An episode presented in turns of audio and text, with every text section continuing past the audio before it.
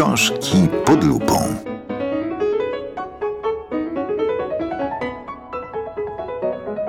O najnowszej książce Kazuo Ishiguro rozmawiają Aleksandra Wyperowicz i Katarzyna Plichta-Szwarc.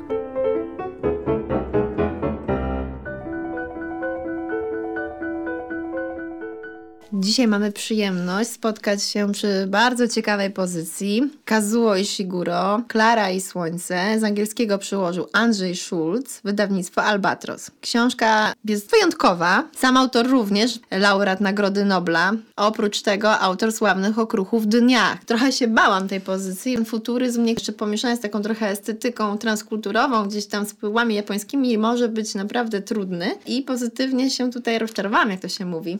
Ja się niczego nie spodziewałam. Ta książka była też dla mnie kompletną nowością. Ja jestem nią oczarowana. To niby jest fantastyka, ale wcale nie jest to jakaś oderwana od rzeczywistości wizja. Jest to coś, co już zaczyna istnieć, bo to jest tak zwana sztuczna inteligencja, a za 20-30 lat może ona przybrać taką formę, o której pisze nasz autor. A on pisze o bohaterce, którą jest Klara, ale która nie jest człowiekiem, tylko jest sztucznym przyjacielem. Rzecz dotyczy społeczeństwa, które jest społeczeństwem zaczynającym się dzielić i utrzymywać podział klasowy, taki kastowy wręcz, który jest związany z mutacjami i ingerencją w genotyp człowieka. Na pierwszy rzut oka wydaje się to takie dziwne i sztuczne, ale jest to książka tak głęboko ludzka, emocjonalna i tak prawdziwa, że ja tą powieść pochłonęłam tak naprawdę w 24 godziny z niewielkim odstępem na sen.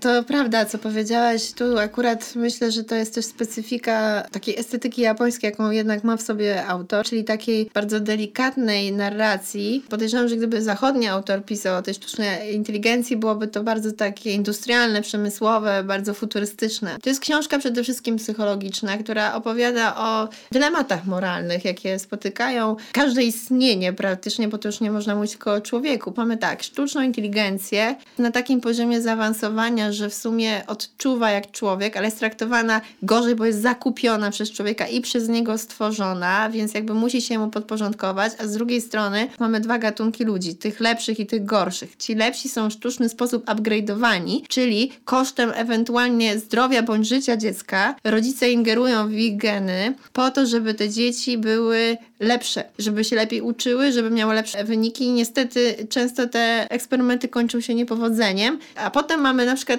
taki banał, że chłopak się chce dostać na studia, pokazuje swój projekt, jakiś tam ptakodronów, a facet niego mówi, czy że to może być niemoralne, nieetyczne, że te drony będą śledziły tam jakieś poczynania, nie wiem, wojsk czy kogoś. Ten chłopak jest właśnie tym niemodyfikowanym genetycznie gorszym obywatelem, który nawet nie ma szansy się dostać na dobrą uczelnię, bo z natury ma gorszy wynik niż upgrade'owane dzieci. My tak cały czas w życiu się zachowujemy. My coś usprawiedliwiamy, tłumaczymy, że coś jest lepsze, gorsze, bo nam jest tak wygodnie, bo to jest po naszej myśli. Absolutnie tak. I do tego ten autor, nasz noblista, pisze o tym wszystkim w tak piękny, delikatny sposób, tak wyrafinowanym i eleganckim językiem, człowiek płynie razem z tą narracją, widzi te wszystkie dylematy bohaterów oczami Klary, czyli tego e, sztucznie stworzonego człowieka, który zaczyna odczuwać i dokonywać wyborów, dokonywać działań w imię tych wyborów i to są wybory na rzecz dobra. I dla mnie, oprócz tego, że właśnie jest to opowieść o relacjach między ludźmi, między rodzicami, którzy chcą jak najlepiej, by ich dziecko miało piękne życie i podejmują straszne decyzje, które być może mogą się skończyć skończy śmiercią. Jest to też opowieść o tych, o tej nowej technologii, która się rozwija i ten sztuczny twór przestaje być sztucznym tworem, nagle zaczyna się modlić. Jeżeli popatrzymy na jakby kulturę ludzkości, cywilizacji, naszej cywilizacji, to zobaczymy, że Pierwszymi objawami religijności człowieka było modlenie się do sił natury, a głównie do słońca. Widzimy Klarę, zaczyna prosić słońce o wsparcie. To też jest głębokie odniesienie do symboliki również japońskiej. Co mamy na fladze japońskiej? Słońce. Jedna z najważniejszych bogini shintoistycznych, Amaterasu, bogini słońca. I tutaj mamy tą sztuczną inteligencję, czyli rzeczona Klara. Ona wchodzi w interakcję z tym słońcem, go uważa za Boga, który może spełnić wszystkie pragnienia. Dlaczego? Bo ona jest robotem fotowoltaicznym. Jej życie zależy od światła. I ona już stojąc w sklepie i czekając na zakupienie, widzi, że te roboty, które stoją w mniej nasłonecznionych miejscach, słabną. To pokazuje, jak, jak niesamowicie ten robot fantastycznie złożył sobie fakty i stworzył z tego, tak jak powiedziałaś, rodzaj religii, jednocześnie ostatnią taką, ostatni bastion nadziei, czyli tym bardziej, często jest bardziej ludzki od nas samych. To, co zrobił Ishiguro, jest dla mnie tak fenomenalne i jest to pisarstwo z najwyższej półki, że można tylko zachwycać się nad każdym y, słowem, a jest to średniej wielkości książka, jest tam tyle emocji i tyle relacji, że można do niej wracać i myślę, że za każdym razem coś odkrywać. Ja padam na kolana. Kazuo Ishiguro, Klara i Słońce, z angielskiego przyłożył Andrzej Schulz, wydawnictwo Albatros.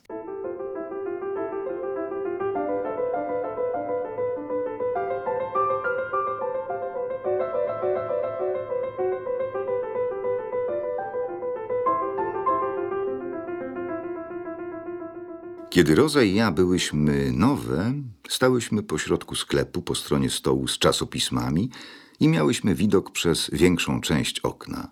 Mogłyśmy przez nie obserwować zewnętrzny świat, przechodzących szybko pracowników biurowych, taksówki, biegaczy, turystów, żebrzącego mężczyznę z jego psem oraz dolną część budynku RPO.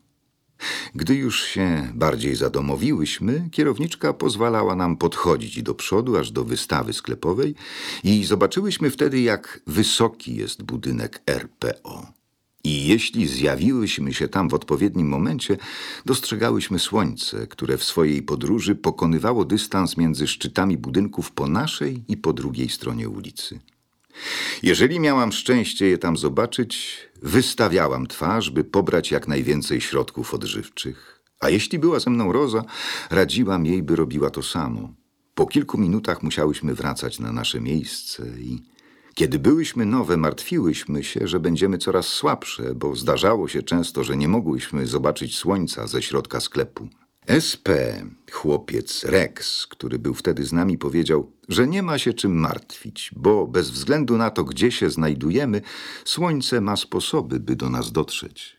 Tu jest wzór słońca, oznajmił, wskazując klepki podłogi. Skoro tak się martwicie, możecie go po prostu dotknąć i znów nabierzecie sił.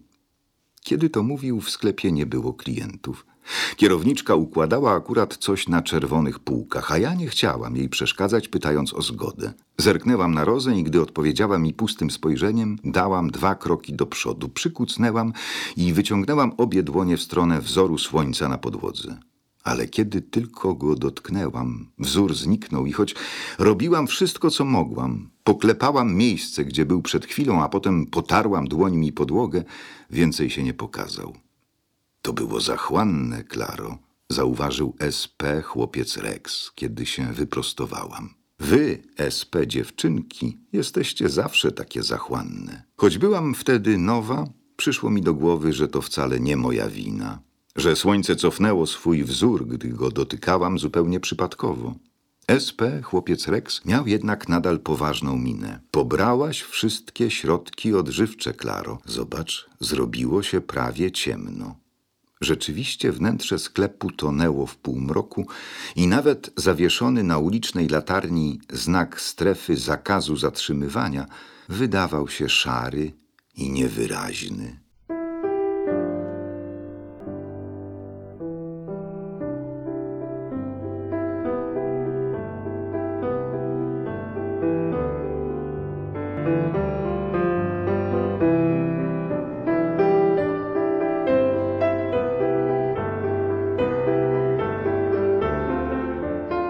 To kolejne wydanie książek pod lupą, które przygotowały Aleksandra Wyperowicz i Katarzyna Plichta-Szwarc.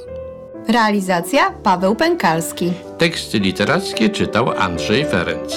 Opieka redakcyjna Marek Ławrynowicz. W audycji wykorzystano muzykę Erika Satie. Adres redakcji Dickensa 15, mieszkania 96, 02 382 Warszawa.